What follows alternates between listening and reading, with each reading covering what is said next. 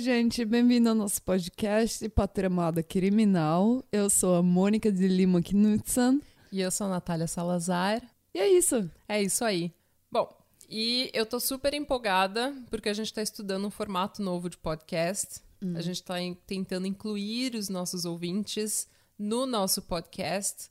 Eu já mandei mensagem para alguns ouvintes, eles estão interessados em participar do pod. E então, logo mais a gente vai ter novidades, vai ter participação de outros podcasters, collab com outros podcasts e também com os nossos ouvintes, para que também o nosso podcast seja algo mais interativo, que as pessoas consigam interagir mais com a gente e fazer mais perguntas e Entendo. contar a própria história. Entendo. E também vocês vão ter a oportunidade de me escutar sem censura, né? sem edição nenhuma. então, ou isso vai dar muito certo, ou a gente vai ser cancelada. Mas eu tô apostando que isso vai ser super legal. Okay. Porque a gente precisa agitar esse ano, tá tudo muito chato, tá uhum. todo mundo de saco cheio de ficar em casa. Ai, gente, é. Entendeu? Tá todo mundo contando as moedas já, porque ou perdeu o emprego, ou diminuiu, ou tá igual a gente que tá em casa. Então a gente precisa precisa agitar, é. precisa é. chacoalhar as coisas, inventar novos métodos de fazer um podcast uma coisa que a gente consiga fazer mais, né? Ter mais um calor humano. A caixa de dicas está aberta de está novo. Está aberta. Vai no Sempre está aberta, nunca está fechada. Nunca está fechada. Vai no nosso Instagram, no arroba Podcast, segue a gente e dá sua dica, dá sua sugestão, manda sua história. Se você quiser participar, fala com a gente. E a gente está estudando esse novo formato e vamos ver no que vai dar. Esse é um experimento que nós estamos fazendo com todos os nossos ouvintes e vai chegar no segundo semestre de 2020. Que já estamos. Que já estamos, mas vai chegar. É. Não é uma coisa para o ano que vem, é uma coisa para este, este semestre novo. Ok. Correto? Vamos indo à frente, vendo para frente. Vem, vamos para frente. Vamos vai para frente. Otimista, positivo. É, vamos tentar fazer alguma coisa boa desse ano. Bom. Já que o ano não tá sendo bom, vamos tentar fazer alguma coisa boa. Yay! A nossa felicidade é nós que faz. Grande mentira, mas tudo bem. bom. Não, não é. É a gente que faz. A, nossa... gente que faz. Placebo também é um. É uma forma de felicidade. É. Nem que seja uma felicidade Cê, ilusória. Mesmo que você esteja mentindo a você mesmo, você tá se fazendo sentir um pouco melhor. Claro.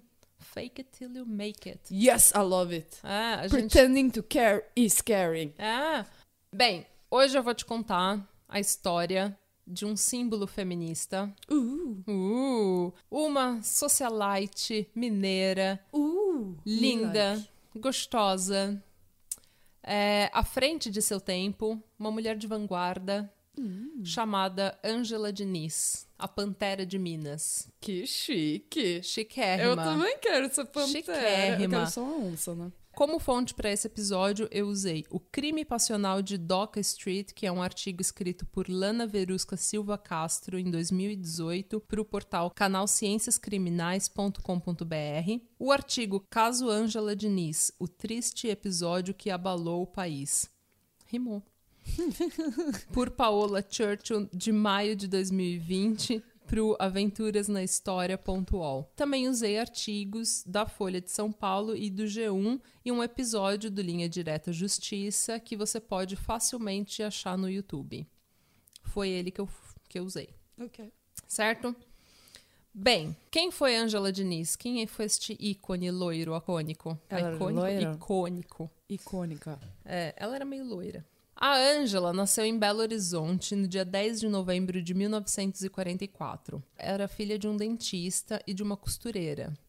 E a mãe dela. A mãe dela deve ter feito os, os vestidos mais, mais lindos do mundo. Exato. A Ângela era a boneca de luxo da mãe dela.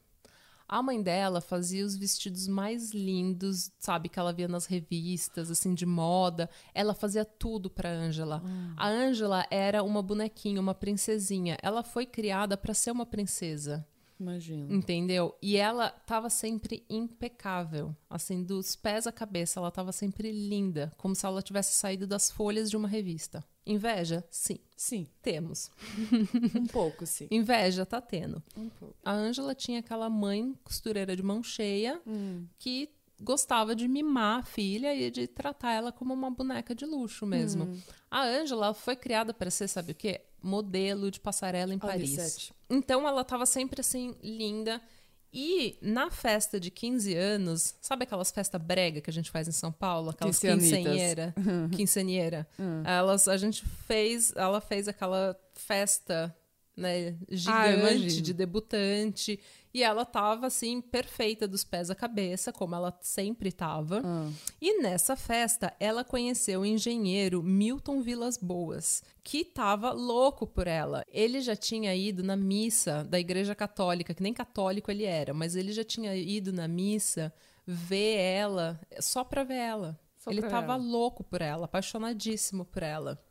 E ele era mais velho que ela, mas naquela época. É porque era 15 anos, É, né? Naquela época, 15 anos, a menina já era. um- É, já. Já tinha. É por isso que tava debutando, né?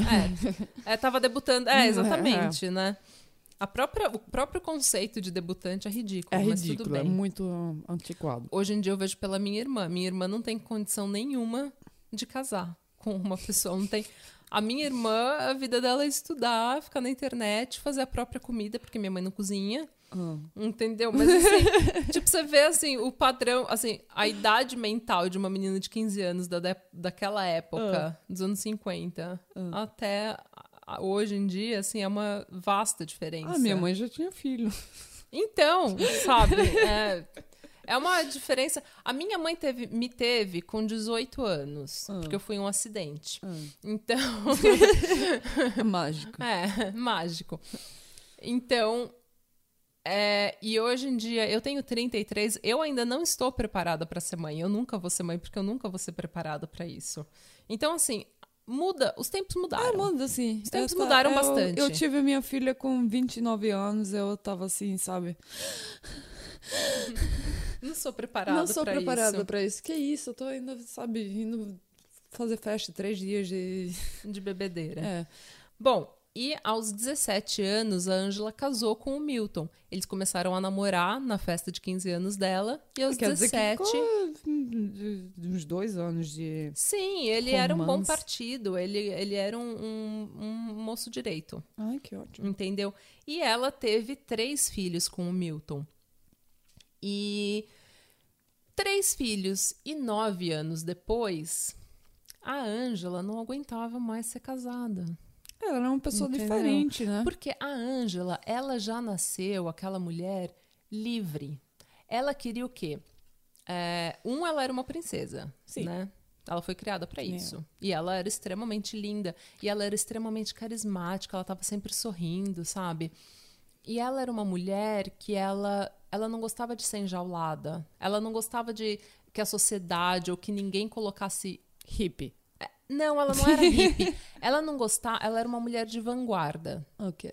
Entendeu? Ela não queria regras pra ela, ela queria fazer o que ela Ela quisesse. queria fumar um baseado e tomar champanhe de café da manhã. E foi tudo que ela fez. Ai, que ótimo. Ela queria, quando ela estava casada, ela queria ter uma vida social agitada, ativa. Ela gostava de sair com as pessoas, de conversar com as pessoas, de conhecer gente nova, de estar na alta sociedade, entendeu? Então ela queria sair, queria fazer festa, queria ser livre, queria Imagina viajar. se tivesse Instagram no tempo dela. Nossa, ela ia ser a influencer. Ela ia ser a Kim Kardashian brasileira. Ah, né? E o marido dela era mais pacato, ele queria, sabe, uma vidinha mais tranquila, longe das colunas sociais, ele queria ficar de boa, sabe? Hum. E então eles se separaram. E naquela, e ela que pediu o divórcio. E naquela época, uma mulher se divorciar, gente, na época dos anos 70, Escândalo. um, um escândalo, assim, aterrorizador. Mulher naquela época que se divorciava era chamada de puta pra baixo. E ela foi também, entendeu? Ela. Só que a Ângela não tava nem aí. Ela não tava nem aí pras regras da Ah, eu sociedade. gosto desse tipo de, de pessoa que Entendeu? não liga. Tava nem aí. Quer chamar de puta, pode chamar de puta. Tô ela vivendo minha vida, me deixa em paz. Exatamente. Ela queria buscar a felicidade dela e fazer aquilo que deixasse ela feliz e satisfeita com a vida dela sem que ninguém ficasse chamando, sabe, enchendo o saco dela. E ela não tava nem aí, então, para as regras de moral e boa conduta da sociedade. Essa é a vida dos meus sonhos. Sabe? É, ela foi viver a vida dela. Quando ela se divorciou, o marido dela ficou com a guarda dos filhos dela e ela com uma casa com dinheiro suficiente para viver uma vida de luxo ainda. O marido dela tinha dado uma vida de luxo para ela e depois do divórcio ela continuou com dinheiro suficiente para manter essa vida de luxo. Hum. E foi quando ela se separou que ela ficou conhecida como a Pantera de Minas, porque ela ficou cada vez mais ali frequentando as colunas sociais de Minas Gerais, ela ficou ela teve a vida social dela que ela sempre quis ter, a vida agitada, né? E até que ela virou amante do empreiteiro Tuca Mendes. E durante esse caso que eles tiveram, o caseiro dela, a história oficial é que o caseiro dela, ele se apaixonou por ela porque ela era assim muito livre, sabe? Ela andava ela andava pelada, andava de biquíni, andava com roupa transparente. Ah, eu fico, sabe, eu fico pensando aquele, aquela série Desperate Housewives. É, ela era o cara Gabi. da piscina. Ela aí- era Gabi. Ah, sim. Hum. Sim. A história oficial é que o caseiro acabou se apaixonando por ela Hum. e entrou no quarto dela com uma faca pra Estuprar ela, matar provavelmente, entendeu? E daí o caseiro apareceu morto na manhã seguinte. Ok. O que aconteceu é a Ângela assumiu a autoria do crime num primeiro momento. Uhum. Só que daí o Tuca Mendes teve que vir à tona com a verdade de que era que ele estava no quarto e que foi na verdade ele que matou o caseiro com três tiros. E daí, quando ele assumiu a autoria do crime, né, para assim livrar a Ângela de um crime que ela não cometeu, Ele devia estar sumindo ele na primeira is- hora, é, né? mas ele tava com medo de expor o relacionamento. Mas Ele quando era casado? ele era casado, ela era amante dele, Ah. entendeu? E daí quando ele expô, ele veio à tona pra livrar ela, Hum. ele expôs o affair que ele tinha tido com ela. Ah. Então a imagem dela ficou um pouco na hum, naquela época, né? já tava... Já tava um pouco. Hum. E daí, o que aconteceu? Ela se mudou então para o Rio de Janeiro. Nessa mesma época em que ela estava no Rio de Janeiro, a dona Ângela se envolveu em mais dois crimes. Nossa! Um foi porque ela foi buscar os filhos na casa da avó, da avó paterna, Hum. e ah, sequestrou os filhos. algumas fontes falam filhos, algumas fontes falam a filha. O que aconteceu foi que, como a Ângela perdeu a custódia dos filhos e foi morar sozinha, ela provavelmente estava louca de saudade do contato diário com os filhos É, dela. Principalmente uma pessoa que é, é acostumada de sair na sociedade, de sempre estar socializando. Eu acho que uma pessoa fica notando as- a- o silêncio de, uma casa que, que, Que não está tem sozinha. criança. Exatamente. é é- Eu Uhum. noto, assim, quando minha filha vai de férias, fica... fica... É, Ai. exatamente, tudo fica calmo. Então, assim, ela até falou que ela tinha perdido o contato com as crianças e que ela tava desesperada. Então, ela meio que sequestrou as crianças, Deu um surto nela. deu um surto, entendeu? E daí, por ela ter agido dessa forma, que é algo ilegal, ela foi processada e condenada a seis anos de prisão. Nossa. Só que ela recorreu e não chegou a cumprir pena. O outro crime com o qual ela se envolveu foi que a dona Ângela ela foi pega com maconha no aeroporto do Rio de Janeiro. Ah, isso, isso... Ah, Mas ela, ela, esperta, alegou que havia se tornado viciada em drogas desde o episódio em que ela presenciou a morte do caseiro. Ela ficou traumatizada. Ai, nossa. Mulher esperta, viu? Esperta. Muito esperta, Muito viu? esperta essa dona Ângela, por isso que a gente gosta dela. Ai, Ó. ela, e ela sabe, sabe, sabe usar os tipos de bias que a pessoa tem. A maconheira, tudo drogado, é que nem heroína, e eu sou viciado e coisa e tal, e blá É. blá blá. Ah, ótimo. Ela, naquela época em que era uma sociedade extremamente opressiva, a gente tem que lembrar que isso daqui era o auge da ditadura. Ah, é verdade. Entendeu? Então, naquela época em que todo mundo era, ai, moral e bons costumes e que ela devia ser essa mulher, sabe? Blá, blá, blá. Sabe? Então ela falou: eu olha, adoro ela. vou fumar é maconha meu, es- mesmo. meu estilo de mulher. É, adoro. Nessa fase do Rio de Janeiro, então, ela começou a beber mais, usar um pouco mais de drogas. A cocaína chegou, né? No Olha, auge dos a anos cocaína- 70.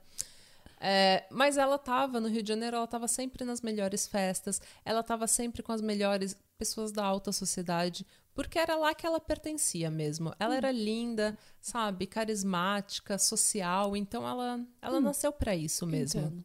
Ela era baladeira. E nessa fase livre, leve e solta da Angela, foi que ela conheceu o Doca Street, que é o empreiteiro Raul Fernando do Amaral Street. O Doca Street, nessa época, ele era meio que um playboy, sabe? Também na alta sociedade. E ele era casado. Ele era casado com uma milionária chamada Adelita Scarpa. E ele tinha um filho de três anos com ela. Só que ele se encantou com a Angela. E eles começaram um affair, um romance. Isso aí é tão injusto, sabe? Esses caras tudo casado com filho, mas vão achando amante aqui e ali. E quando são Uhum. achados, são os amantes que são filho da puta. É. Ai, não dá, gente. Isso é hipocrisia. Hipocrisia. Hipocrisia. hipocrisia. Isso. então, e eles começaram esse affair, então. Três meses depois do affair ter começado, ele pediu o divórcio para poder viver o seu romance com a Ângela sem empecilho nenhum. E ele então se mudou para o apartamento da Ângela no Rio de Janeiro, onde eles viveram uma vida assim. A vida. Jet set. É, a vida de luxo. Eles ficavam, segundo a empregada, o tempo inteiro no quarto. entendeu? Bebendo, mal saíam pra comer. Então era essa, aquela vida Não, de. foi, foi isso que eu imaginei que eles estavam fazendo no quarto, sabe? Eu imagino a cama cheia de comida espalhada pela cama, sabe? Não, Você eles passa nem- o dia todo não, dia só enchendo eles- a cara e vendo assistindo Eles não estavam comendo, minha filha. Que comendo assistindo TV? Eles eram jovens e gostosos. Eles estavam fodendo. Ai, gente, eu tô tão velha. Dá pra ver. Eles passavam o dia trancados no quarto, fazendo o que um jovem casal faz, entendeu? No início do relacionamento. E mal saíam do quarto pra comer, Oh. entendeu? Só que já naquela época a empregada começou a ver que ele era assim. A Ângela não podia fazer nada sozinha. Ela mal podia sair do quarto, que ele ia atrás. Ele era extremamente possessivo dela. Controlado, É. controlando ela e... Exatamente. E isso ficou muito claro quando eles começaram a sair, assim, em festas e tudo mais, juntos, porque eles eram o casalzinho. Ele, meu, eles eram o casal, entendeu? Nas festas.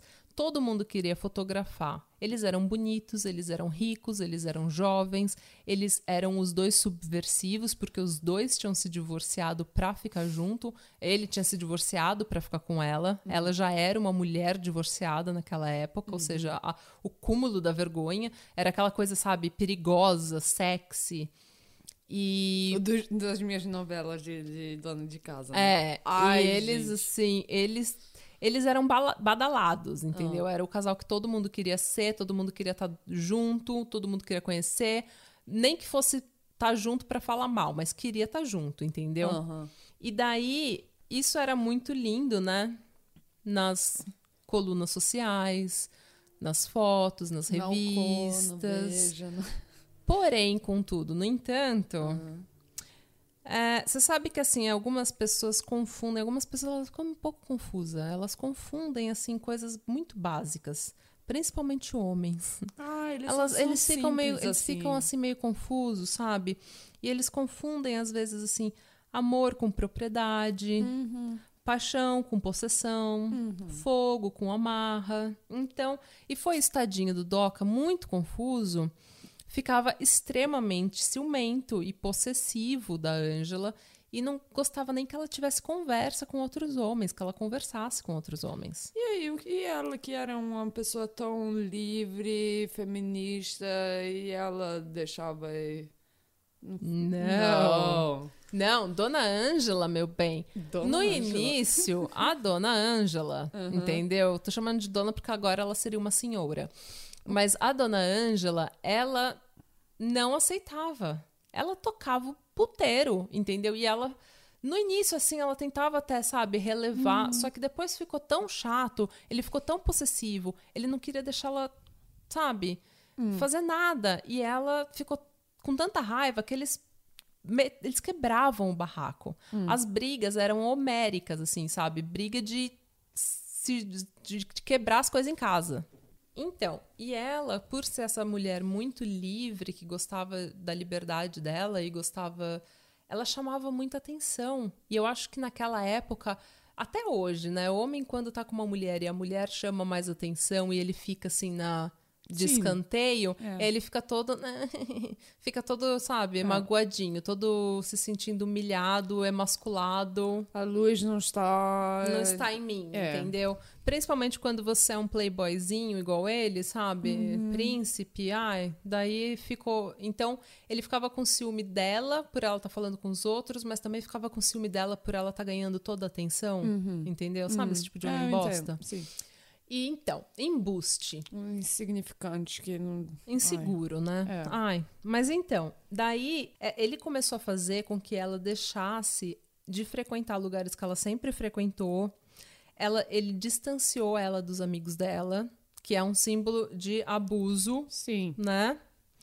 Ele controlava usar, ele queria controlar tudo, entendeu? Então, assim, quando ela já não tava mais aguentando, sabe, o romance já tinha acabado pra ela, entendeu? ele tava apaixonado por ela, mas ela já tava de saco cheio, então assim, não tinha mais tesão por ele, não tinha mais aquele fogo, sabe? Claro, a pessoa não.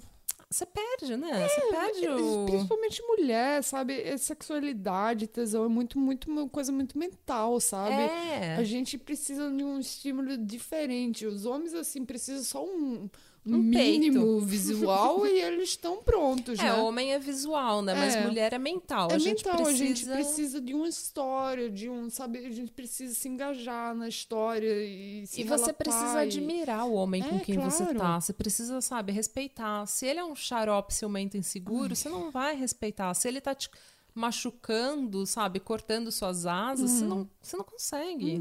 Ah, é um saco. Mas então, é o sexo frágil, né, gente? O sexo frágil. O tadinho. homem, né? A gente tá falando homem, né? Sim, óbvio, Sim, né? é, Quem é que claro. tá butthurt aqui? Quem é Ah. que tá todo Ai, todo todo inseguro aqui, o homem. É. Mas então, e nessas brigas homéricas que eles tinham, algumas vezes ele há relatos de que ele já tinha sido violento com ela. Mas ele diz que não, até hoje, que ela era que ela que era violenta com ele. Como sempre, né? Narcisista coloca a culpa em quem? Nos outros. Nos outros. Bom, Mas eu também acho que ela não, não, não- eu duvido que ela não tenha dado uns tapas nele também. Eu também. Eu penso assim, ela deve ter jogado no cinzeiro um vaso em cima dele. Deve. Tomara, né? Tomara, né? Uhum. Bom, na virada do ano de 1976 para 1977, eles então alugaram uma casa em Búzios. Eu acho que eles tinham uma casa em Búzios. Que, assim, praia rica, né? De gente. é, eu sei. Você É. sabe, Búzios, praia rica, praia de gente chique, turista gringo, tudo de bom, né? Eles foram lá passar o, o Réveillon. O Réveillão. e daí. Com, com aquele vestido branco, impecável, sem nenhuma mancha, nada. Então, esse seria um revelão que ela não iria comemorar. Ah!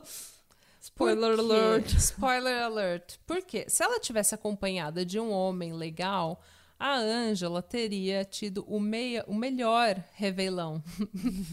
o melhor réveillon que ela podia, entendeu? Porque Ah. ela ia se divertir. Festa, ela ia se. Ia divertir, pular onda, entendeu? ia jogar... Ia comer lentilha na cadeira. Ai, gente, tanta coisa. Hum, e, e- ia colocar uva passa no arroz. que é isso que a gente faz no ano novo, né? Entendeu? Ia assistir o ET. Não, ia tinha assistir, saído. ia assistir o show da virada. Entendeu? E, ou ela ia viver aquela, sabe, aquela vida de praia. Aquela vida que você vai pra praia, Fumar baseado, É, tomar água tomar de um- coco. tomar uma cachaça, daí você chega assim meio zoadinha, toma um banho, tira uma soneca, transa, vai Sim. comer fora, vai pra festa. Sim. Vida de praia. Gostoso. Porém, ela estava com um embuste, filho da puta, pau no cu, que queria só cortar as asas dela. E ela já tava tão de saco cheio desse cara, ela já tava tão assim, sabe, oh, sufocada, Hum. que ela. Gente, ela encheu o cu de cachaça naquele dia. Mas a gente precisa dar um, um desconto, porque day drinking. Vamos falar de day drinking. O It's quão fun. maravilhoso é você beber às 10 da manhã. Olha, deixa é eu a coisa mais coisa. legal da face da É Terra. a coisa mais legal da face da Terra, mas é só legal se você fizer isso raramente. Se você fizer isso todo dia, no bueno. Eu tô falando por experiência própria, de quem destruiu a própria vida com álcool. Se você acordar todo dia e achar que você precisa de um, um copo de cachaça às 10 da manhã, hum, Você não tá é fazendo bom. errado. Você tá fazendo errado, entendeu? Ah. Mas, enfim. É, Mas não, eu tenho o assim. quão legal é você ir pra praia ou você ir pra algum Hum. lugar e às 10 da manhã você já tá zoadíssima. Você já tá Ai, assim, "Ui!" O máximo. O É- máximo. É, tipo isso quando eu vou pra Oslo, eu sou desse jeito. Porque eu vou sem criança, eu vou pra, pra ir pra baderna, quer dizer que eu acordo o dia bebendo. É, é uma delícia. Eu não É. bebo mais porque, como eu falei, eu já destruí a minha vida por causa de álcool. Então, Hum. Eu raramente bebo. tivemos que bebo, parar, né, meninas? Hum. Mas então, e eles estavam na praia nesse dia, no dia 30 de dezembro de 1976, penúltimo dia do ano.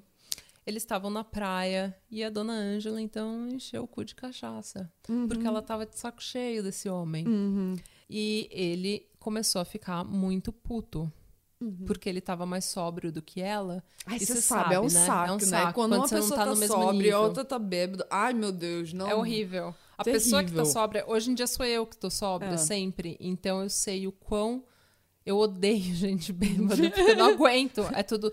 Nada acontece, entendeu? Olha, o, o sueco não bebe, quer dizer que quando acontece sou eu que sou a bêbada, né? Hum. Aí eu não posso nem dormir na minha cama, eu tenho que dormir na cama de É porque vocês fedem, É. entendeu? Eu sei, porque Mas agora eu que eu tô respeito isso, eu Agora entendo que eu tô ele. sóbria, eu sei o quanto bêbado fede e o Então. quanto bêbado peida, Então, entendeu? e ronca. E ronca, entendeu? Então, mas ele tava de saco cheio, porque ele já era embuste mesmo, né? Porque se ele amasse ela, ele, Ele ia é tá... xarope, né? Um É, chato. ele ia estar pensando assim, se ele amasse ela, Hum. ele ia estar pensando, olha, ela tá se divertindo, é reveião, reveilão, entendeu? Deixa a menina, né, se divertir. Sim. Só que pra ele a gota d'água foi que a dona Ângela conheceu uma alemã chamada Gabriele Dyer. Ou sei lá como se pronuncia o nome dela em alemão. Deve ser alguma coisa tipo. Gabriela. sei lá. É, ela chegou na Ângela oferecendo uns artesanatos, um negócio assim, umas bolsas que ela fazia, uns negócios de lemão, sabe? Sim. De ler a sorte e tal. E ela tava lá vendendo na praia. Uhum. E ela chegou na Ângela oferecendo esses artesanatos. A Ângela adorou a menina, entendeu? E começou a conversar com a menina e tal e tentar seduzir a menina. Bom, pra ela, super entendo. E se o, se o Docker fosse certo da cabeça? Se ele fosse certo da ele- cabeça. Oba! Então, se ele fosse certo da cabeça, entendeu? É. Ele já ia falar, ganhei à tarde, né? Então, porque Porém- o meu lá em casa, ele me enche o saco o tempo todo. Eu acho que 99% dos homens falariam: Epa, hoje minha tarde É. vai ser maravilhosa. Olha, eu- o que eu falei pra ele, eu não, eu não gosto de dividir, mas se você conseguir achar duas mulheres que querem dormir com você ao mesmo tempo, parabéns. Se você quiser decepcionar duas mulheres ao mesmo tempo, parabéns. Mas então, 99% dos homens É. né, ia falar: opa, ganhei à tarde, tô feliz. mas não, aqui. não esse babaca aqui, não. Não, por quê? Porque naquela época também, né, auge da ditadura, da moral Machismo. e dos bons costumes e do machismo, ele ficou muito bravo porque ela tava toda livre e solta lá fazendo ele passar vergonha, né? Porque mulher se divertindo, né? Hum. Burro. No Brasil a gente ainda tem um pouco disso, né? De que, ai, mulher tá bêbada, tá falando muito alto, Não, tá isso- se divertindo, isso- tá fazendo eu passar vergonha. Isso é uma coisa de, de- de- é cultural do Brasil. Ele É. é, a Não pessoa... tem aqui. Não, aqui não tem. Aqui é, é completamente diferente. Aqui você bebe até você, sabe, ir, ir- ir de quatro para casa e, e se, se você se lembrar, se, se você esquecer de tudo que passou, foi uma, noite, foi uma noite boa. Não, e aqui também, eu tenho. Aqui os homens, muitas vezes, as mulheres, eles dividem, né? Os casais. As mulheres ficam em casa com os filhos um final de semana, e daí no outro final de semana é o homem que fica com ah, os filhos ah, pra mulher sair e se divertir. É. Então, é, tem até o meu cunhado aqui. Teve um dia que a minha cunhada saiu com as amigas dela e no outro dia a gente ia se encontrar todo mundo na casa da mãe do meu namorado. E daí ele chegou na casa do- da mãe do meu namorado rindo, todo orgulhoso, porque ela tinha chegado de quatro em casa, entendeu? tinha chegado louca, vomitado horrores. e ele tava Ah, eu todo também, quando eu orgulhoso. tô de ressaca, se eu tiver ressaca, se eu for vomitar, ai meu Deus, ele tira tanta na minha cara, sabe? É. É, ele fica, ah, não. É uma coisa cultural, não é, mu- adianta. é, não adianta. E aqui Mas no também- Brasil, e eu explico aqui muito pros noruegueses, no Brasil é totalmente diferente. Você não bebe pra ficar bêbado, você bebe pra ficar assim, Alto, socializar. né? Socializar. É. E até que é muito comum você servir comida junto com, álcool- com álcool pra pessoa não ficar muito bêbada, pra poder, poder se restituir quando Ah. estiver na Só cidade. que eu sei, porque na minha família também é assim, Hum. todo mundo sabe, tem churrasco com muita gente, Hum. os homens estão tudo enchendo o cu de cachaça e as mulheres estão na cozinha lavando louça e con- conversando. Ah, não foi na E daí família, não teve, e daí não tem vergonha. Só que se as mulheres decidem encher o cu de cachaça e cantar e dançar, entendeu? E fazer merda e falar alto, Hum. daí, ai, os homens já ficam, ai, tá, tá passando vergonha, entendeu? Tá me envergonhando. Aí, graças a Deus, minha mãe achou meu pai que é norueguês, ele deixava ela essa. Ele Olha, melhor eles, coisa. Levavam os dois e. Hoje em dia essa mentalidade está mudando, Hum. principalmente nas capitais, sabe, cidade maior. Essa mentalidade está mudando, a gente está entendendo que mulher também, né, aparentemente gosta de se divertir. Não. Sério, você imagina? Não gosta de ficar em casa lavando louça? Vê se pode. Nossa. Vê se pode.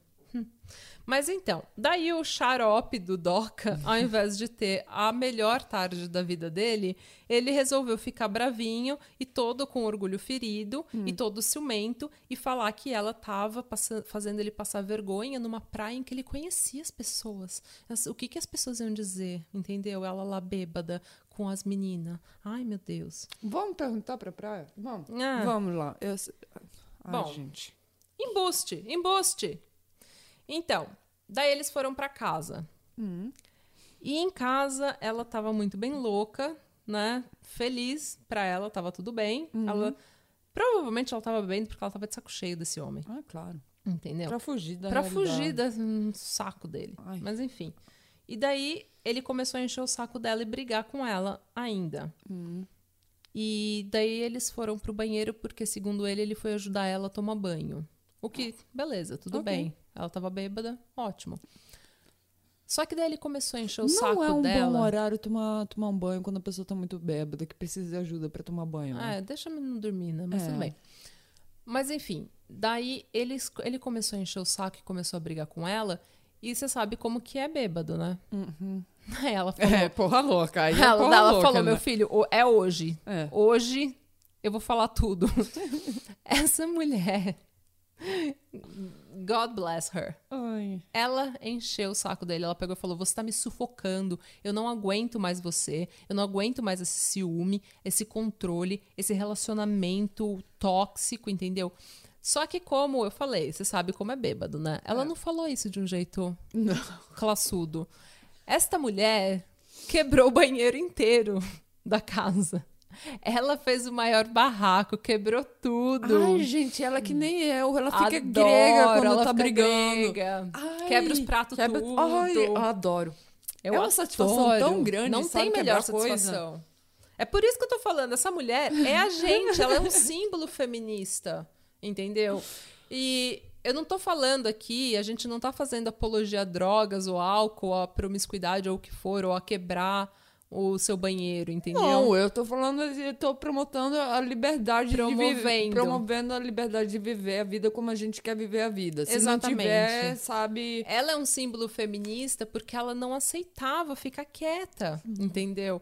Eu, e se você. O que a gente está promovendo é que se você quiser ser igual uma Ângela, e quiser beber, e quiser cheirar cocaína, e quiser dar, e quiser comer a turista alemã na praia, Vai. e quiser quebrar o seu banheiro, ninguém no mundo pode te distratar, te humilhar, Gente, te vai. maltratar, entendeu? Ser violento com você ou te matar. Ninguém pode fazer isso. Não. Você vive a sua vida como você quer, como ela queria viver, É. entendeu? Bom, militamos, né? É. Esse, esse episódio vai ter militância até o final. Relaxa que tem mais. Então, depois que ela destruiu o banheiro, eles, ela foi dormir, né, pra curar um pouco. Hum. E quando ela acordou, ela, meu, ela não, ela falou, gente, eu não quero mais esse relacionamento, Doca. Eu não aguento mais você, eu não aguento, tô me sentindo sufocada, eu não aguento essa, esse seu controle, essa sua possessão, isso é muito chato. Eu quero viver minha vida, eu sou livre, entendeu? E ela expulsou ele de casa, expulsou ele da casa, falou, vai-te embora, não quero mais você, Hum. a gente acabou. Hum. E ele pegou o carro, ele mais o ego dele, o ego ferido, do lado, Hum. pegou o carro e foram a caminho do Rio de Janeiro. Ok. Só que este filho da puta, este pau no cu, resolveu voltar pra casa e implorar o amor dela. Por quê? Porque o ego ferido, né, do lado no carro, tava aqui na cabeça dele o tempo É porque inteiro. uma pessoa normal, sabe, dando um tempo pra pessoa se acalmar um pouco, pensar um pouco mais claramente, e a pessoa, sabe, Hum, toma outra decisão. mas não ele. Por Não. quê? Porque o ego ferido do lado, né, tava lá, né, na Ah, cabeça cara- dele. Eu odeio esse cara, viu? O que, que aconteceu? Ele voltou pra implorar o amor dela. Uhum. Ele encontrou ela em casa, na piscina, descansando, Uhum. provavelmente bebendo mais, tomara. E só que daí ele começou, a- ele se ajoelhou, sabe? Começou a falar: "Meu, eu te amo, pelo amor de Deus, me dá uma outra chance. Eu larguei mulher e filho por Ai, você". Eu imagino que ele também deve ter usado, sabe, a, a, a frase mais manipulativa do mundo, que é se você não me deixar de volta, eu vou me matar. Sabe? Olha, eu não duvido. odeio, odeio quando pessoas falam isso, viu? Não duvido que ele tenha falado esse tipo de coisa. Você sabe, né? Todo mundo cara. sabe. Toda mulher sabe desse cara. Ugh. conhece esse tipo de cara. Mas ela que já tinha terminado e aceitado ele de volta outras vezes, estava decidida a não aceitar mais. Hum, e ela pra estava decidida a realmente terminar. E ele implorou tanto, implorou tanto que ela falou: Tudo bem, você quer ficar comigo? Você pode ficar comigo. Só que eu vou ser livre. E você vai ter que me dividir com homens e mulheres. Bom. Bom pra ela. Nem tão bom. Não. Porque foi nessa hora que ele pegou uma arma da bolsa que ele estava carregando e falou a frase icônica que, né, todo machinho fala: "Se você não for minha, você não vai ser de mais ninguém". E ele falou isso pra ela antes de atirar quatro vezes nela. Três vezes no rosto dela, deixando ela completamente desfigurada. Nossa. Olha o simbolismo disso. É. Numa outra entrevista que ele deu pra época, um, poucos anos atrás, na verdade, em 2006, ele falou que ele nem sabia onde ele tinha atirado, que foi assim, tipo briga de rua, sabe? Que ele só viu a arma e atirou. Mas não é muito simbólico três tiros no rosto deixar a mulher desfigurada? Não é muito simbólico É isso? muito. Ele tinha tanta, tanto ciúme dela que ele Olha, queria destruir o rosto dela? E, e também três balas, três de quatro balas que, que é, acertam na mesma área. N- Não é tão fácil assim de Não. atirar balas juntas, não, como as pessoas pensam, não.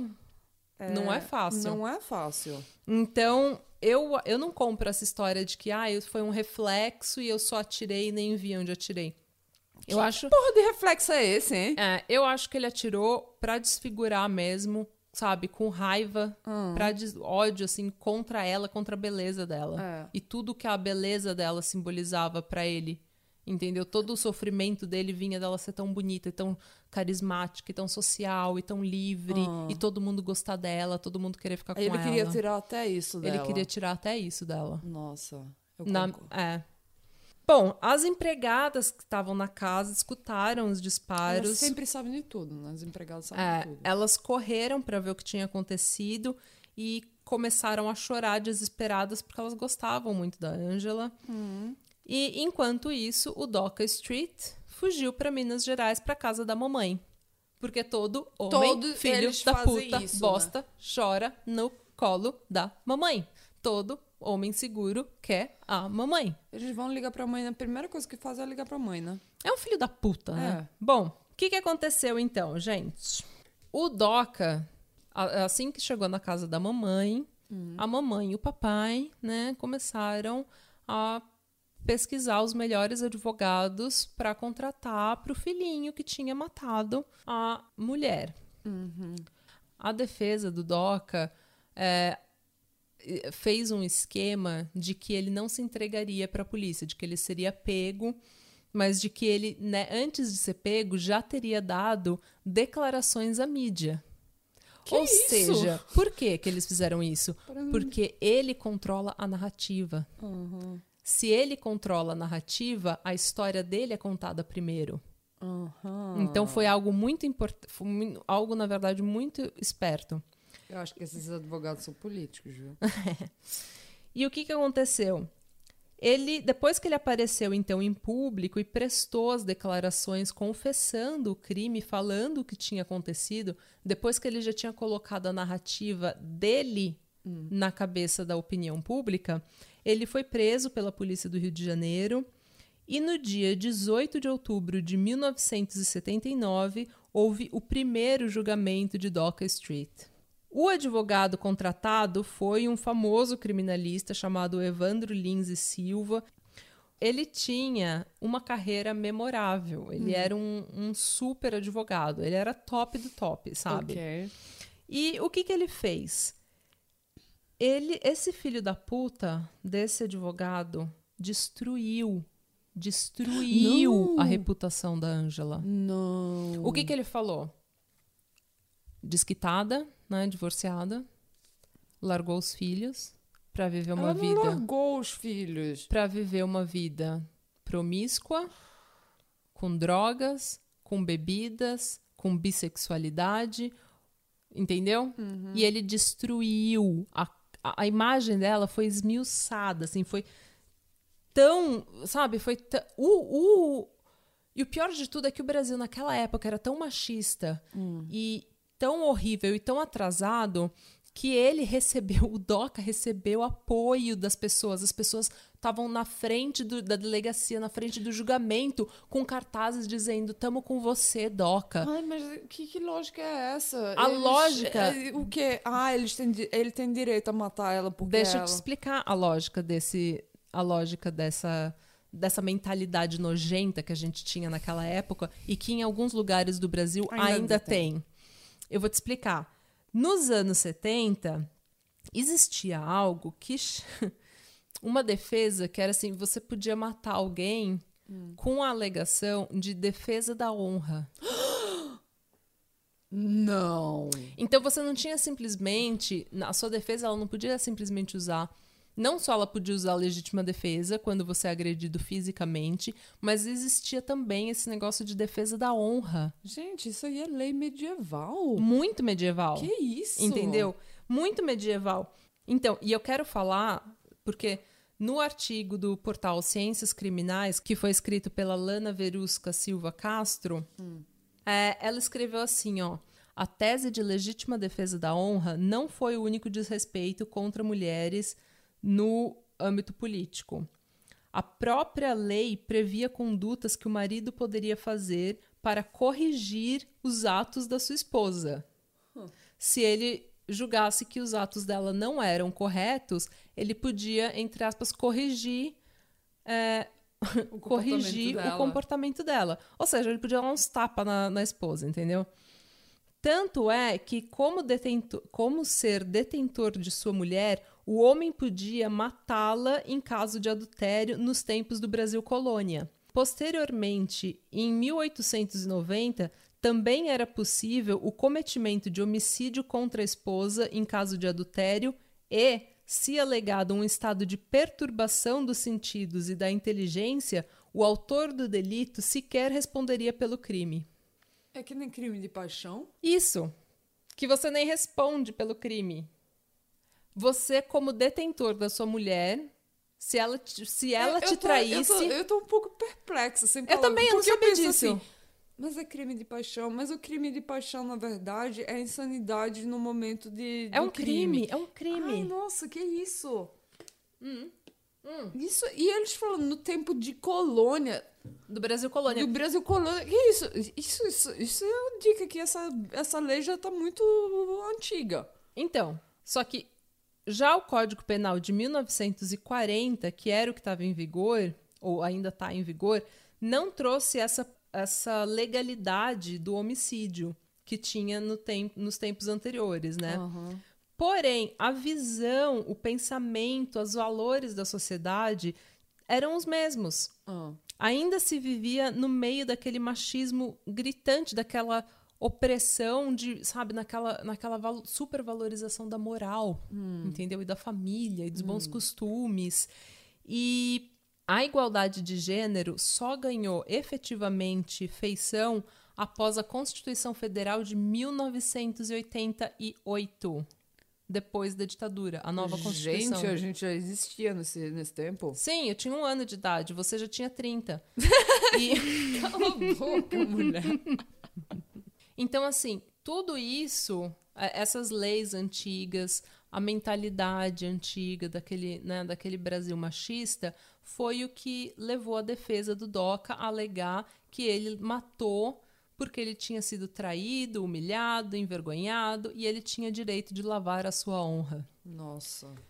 Essa, esse eram os pensamentos da, da sociedade naquela época. Então, a primeira defesa se aproveitou ainda desse, desses pensamentos. O, no primeiro julgamento, o Doca ele foi tão apoiado e a Ângela tão é, agredida, ele foi condenado à pena de reclusão de dois anos com direito à suspensão condicional da pena, o que significa que ele não precisaria ir para cadeia. Nossa. Um homicídio doloso com essa pena é praticamente uma absolvição, Sim. entendeu? É ridículo. Então, foi aí que o Carlos Drummond de Andrade falou: aquela moça continua sendo assassinada todos os dias e de formas diferentes. E as feministas ficaram loucas, entendeu? Porque isso chocou completamente o país. A gente não, não aceitava esse tipo de coisa. E elas criaram um slogan: quem ama não mata. E a pressão social foi tão grande que foi designado um novo julgamento para o DOCA, que ocorreu em 1981. E esse é um julgamento muito importante para nós feministas, porque, como eu falei, naquela época, na época do primeiro julgamento, ainda existia a mentalidade de lavar a honra. A defesa dele usou essa defesa, né? De essa teoria de que ele teria lavado a honra dele. E ele conseguiu muito apoio porque ele virou o símbolo do macho, né? Do homem macho que lava a honra, que não leva desaforo para casa. Entendeu? E esse segundo julgamento, ele se tornaria histórico porque foi a primeira vez que não foi mais aceita essa teoria, essa tese de lavar a honra de uma pessoa. Eu também- Entendeu? eu, eu também fico pensando, sabe? A honra é, é um. É tão, sabe? É uma coisa tão sub- sub- subjetiva. É, é, como é que você vai definir isso? Como é que você vai definir uma honra ser ferida? Exatamente. Eu, eu- eu- sabe, eu acho. Não, não fica muito, sabe? Uhum, exatamente. É. E foi aí que a foi depois desse segundo julgamento que isso passou a ser recusado, entendeu? E a, a Lana Verusca até escreve. é, juridicamente falando, legítima defesa não pode ser invocada para defender a honra de alguém. Haja vista que legítima defesa só é utilizada em caso de agressão física e, bem como a honra, é personalíssima. Uma vez perdida, não há como recuperar através de outra pessoa. A, a outra pessoa não define a sua honra. Não. E você matando uma outra pessoa, você não vai recuperar o que você perdeu. Entendeu? Só que isso, o marco da não aceitação foi o segundo julgamento do Doca Street em 1981. Então, e se hoje em dia alguém tentar usar essa defesa da honra ou crime de paixão, esse tipo de coisa, esse tipo de defesa, em corte, na corte, eles vão, é, em julgamento, ele vai ser um ato inconstitucional, porque vai de encontro à Constituição. No segundo julgamento, então, o júri não aceitou essa defesa ridícula que ele tinha e ele foi condenado a 15 anos de prisão. E ele foi pra prisão dessa ele vez? foi pra prisão Ai, dessa vez. Odeio esse cara. Pois é, só que assim, né? Uhum. Na prisão, Ai, você começa... Ai, eu tava assim... Não. na prisão... Não pode acabar o episódio agora, não? Não, porque na prisão ele viveu como um príncipe. Ele ficou três anos e seis meses em regime fechado. Aham.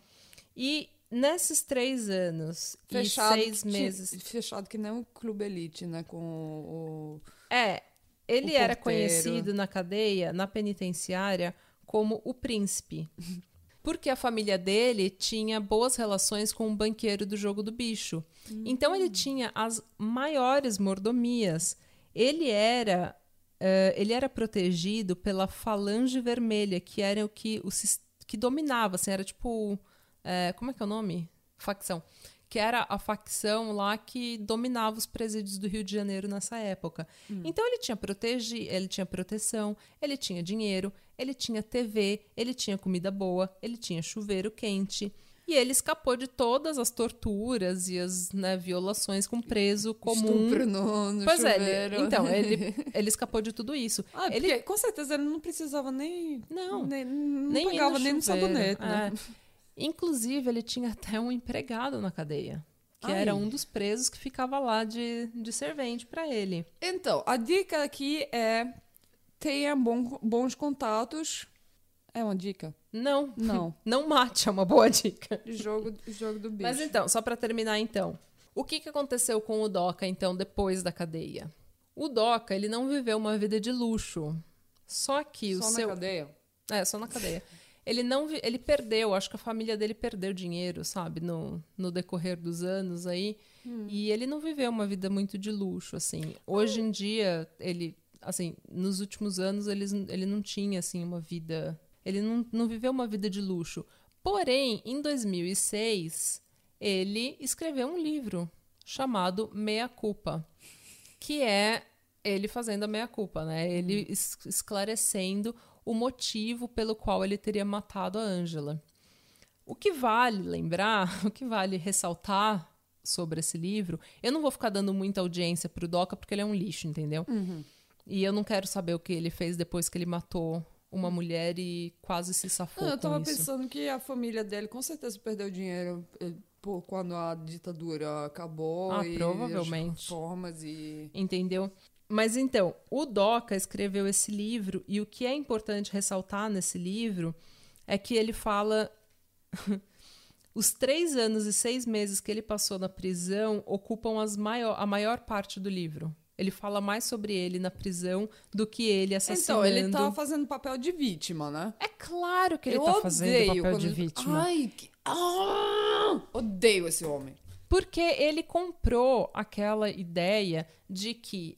Aliás, ele não só comprou, ele veio com essa ideia de que a Ângela era mulher fatal, Uhum. entendeu? De que ela era a socialite rica e ele era um homem caipira. Caipira. E que, entendeu? E ele era um pobre coitado. E ela era muito é, dominadora. E ela gostava muito, sabe, de um estilo extravagante. Ela é Cleopatra. É, e ela, ele fala assim: nossa, era champanhe no café da manhã, cocaína, whisky cowboy, maconha e festa, entendeu? E essa vida era horrível e não sei o quê. E ele fala também quando ele saiu da, do primeiro julgamento, para você ter uma ideia de como o Brasil era naquela época, ele fala que quando ele saiu, quando ele saiu do tribunal, ele tinha tanto apoio do primeiro julgamento. Quando ele saiu do primeiro julgamento, ele tinha tanto apoio que as pessoas paravam ele na rua para pedir autógrafo. Isso é As típico pessoas- brasileiro mesmo. Gente, mas as pessoas, ele falava assim que tinha gente no, eh, sabe, que gente, ele andava de carro e tinha gente assim que parava pra cumprimentar ele. Tinha gente que, sabe, mandava oi, falava: "É, tem que matar mesmo". Sabe? Tem que defender sua honra. Ele virou o símbolo do macho. Ai, O símbolo do macho alfa, sabe, que defende a sua honra. Masculinidade tóxica, né?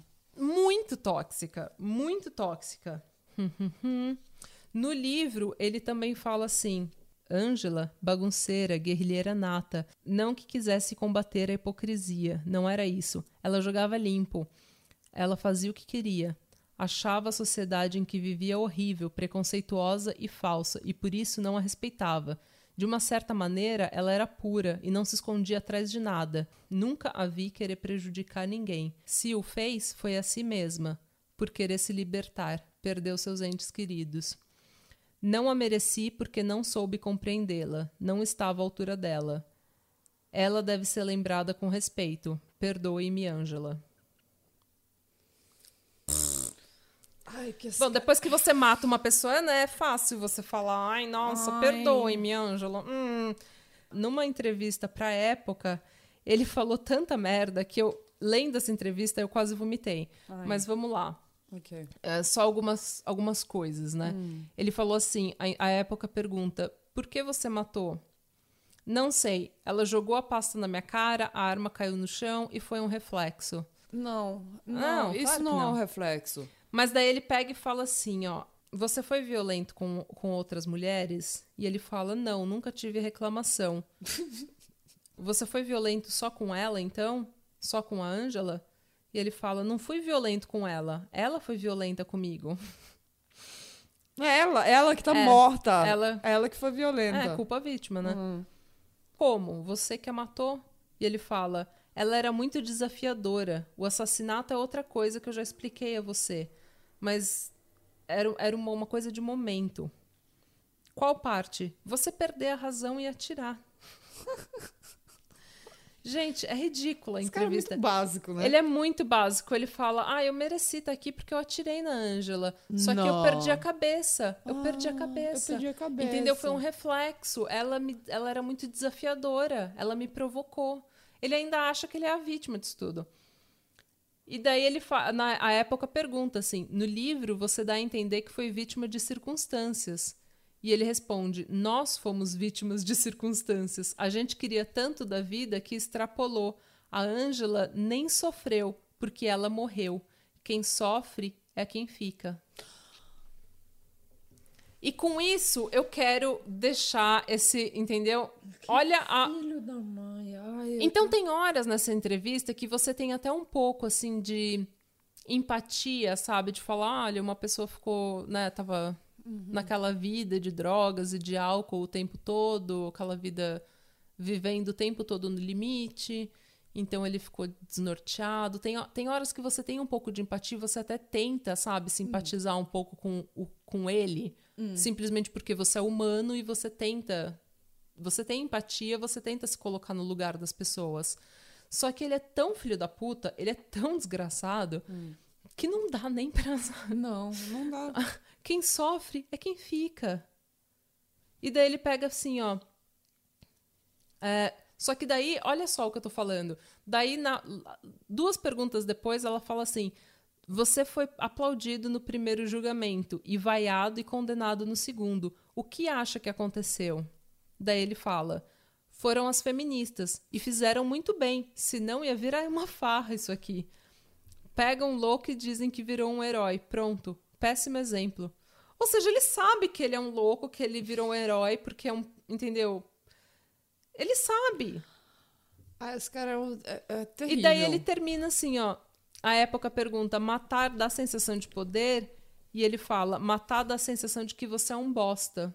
É porque você é, Doca. Você, Você é um, é um lixo, bosta. entendeu? Aquela, aquela, sabe, aquela sua esse sentimento de segurança é porque você é um bosta. É. Você falta em tudo Mas na vida. aí é que tá. Ele fala, nessa entrevista da época, ele vai e volta, entendeu? Hum. Ele fala, eu sou um bosta, as feministas estavam certos, eu tinha que estar aqui na cadeia, eu tinha que Hum. estar na cadeia. Porém, ele também vira e Ah, fala, eu- eu- eu, eu fui que sofrendo. provocado, É. eu que tô sofrendo, entendeu? Então, assim, é uma entrevista meio, sabe? E a filha... Ah, ele tá tentando es- escolher o que ele, o que ele quer dizer e, e, É. e pra usar isso pra manipular, sabe? Pra, Pra manipular a opinião pública É. contra ele. E a filha da Ângela Diniz, é, a Cristiana Vilas Boas, ela fala assim, depois de 30 anos, isso é em 2006, quando o livro dele saiu. Ela fala que ela cansou de ser apontada nas ruas como a filha daquela drogada, daquela prostituta, entendeu? E que esse homem, o Doca, é um canalha que tá querendo ganhar dinheiro às custas da minha mãe. É. Meu Deus, quando é que ele cansa... quando é que ele se cansará de assassiná-la e a reputação dela? É, porque é isso que, que nem É, eu- ele continua fazendo isso. É, continua matando ela. Igual né? o Drummond falou, É. conti- ela continua sendo assassinada todos os dias. Exatamente. E a filha dela também fala assim: é aterrorizante o cinismo desse homem. Ele foi à televisão dizendo que pede perdão à nossa família. Tinha assim que pedir perdão pelas mentiras que ele contou. Ele era um homem bonito, fama de playboy, mas tinha alguma coisa errada com ele. Ele não deixava ela sozinha um minuto sequer. Minha mãe não podia ter conversas com a minha avó, com a minha tia e com os seus próprios filhos. Até o banheiro ele ia junto. Esse homem fala no livro que Ângela usava drogas de manhã, de tarde, de noite. Se ela usava, era ele que incentivava, porque em Minas, de onde ela tinha saído fazia pouco tempo, ela nem bebia. Ah. Então foi a vida no Rio de Janeiro que desandou ela. E a família também teve outras tragédias. O filho mais novo, o Luiz Felipe, morreu de, aos 21 anos em um acidente de motocicleta. Hum, coitado. Não, em um acidente de de carro. E o mais velho, o Milton Vilas, de 43, sofreu um acidente de motocicleta em 82, teve traumatismo craniano e hoje ele se locomove com muita dificuldade. E o Milton Vilas Boas, o ex-marido da Ângela, morreu em 1980 em um acidente de avião. Ou seja, foi uma tragédia atrás da outra com essa família, Nossa. entendeu? Foi assim. E no topo disso, assim, a cereja no topo, sabe, do sorvete, assim. É esse filho da puta do Doca publicando um livro É. onde ele ainda termina de assassinar. proibido, sabe? Nos Estados Unidos é proibido. Você Mas não é- pode mas lucrar. O, mas o OJ fez ainda. Mas você, é, então, você não, mas você não pode lucrar com a, com a morte das pessoas. eh, Se você, com o assassinato que você cometeu, com o crime que você cometeu. Ah. Não, eu, eu sei mas tem um monte disso. de gente que faz. É, ge- Tem gente que faz, mas é, é, eles podem fazer. Mas só que eles, é, se o dinheiro for para uma outra organização É. é, além deles, Então, o Doca falou que se ele fizesse algum dinheiro, ia para uma ONG para filhos de presidiários. Quê? Duvido. Não, Uhum. Bom, não acredito. pau no cu do Doca. É. É, só para encerrar, então, tem algumas coisas que a gente precisa falar. Por que, que a, a Ângela é tão.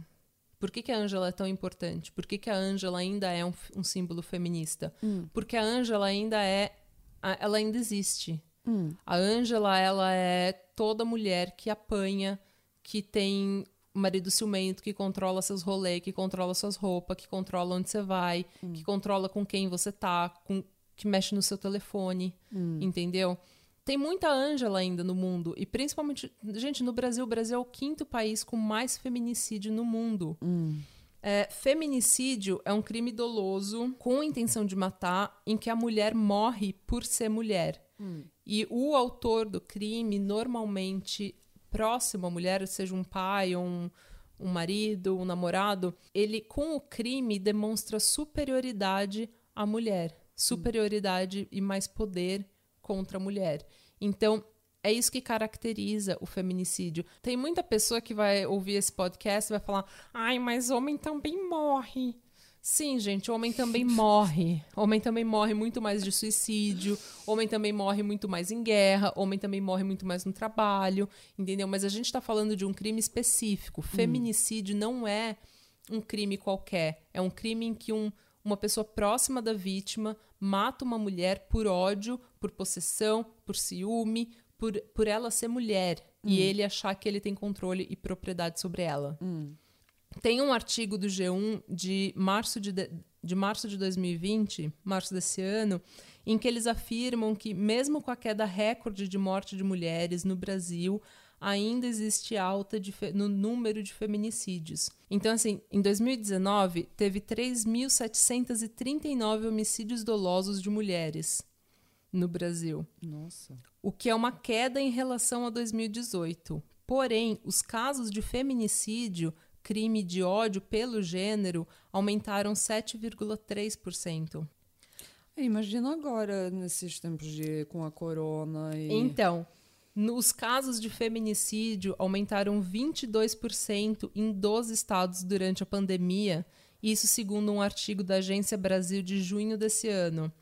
E o agravamento mais crítico foi no Acre, com um aumento de 300%. Nossa! O Maranhão e o Mato Grosso também aumentaram significativamente e os números caíram apenas em três estados: Espírito Santo, Minas Gerais e Rio de Janeiro. Nossa. E segundo o artigo, um artigo do Correio Brasiliense de janeiro desse ano, nos anos de 2016 a 2019, 3.200 mulheres foram vítimas de feminicídio.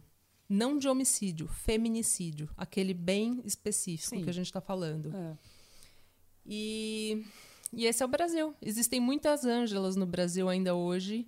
E a gente tem que continuar lutando para que elas não tenham o mesmo destino que a Ângela. E essa é a história da Pantera de Minas. Tem uma feminista que fala, inclusive, no, no Linha Direta Justiça, que eu vi no, no YouTube. Ela fala: o que é uma pantera? é um animal a ser caçado.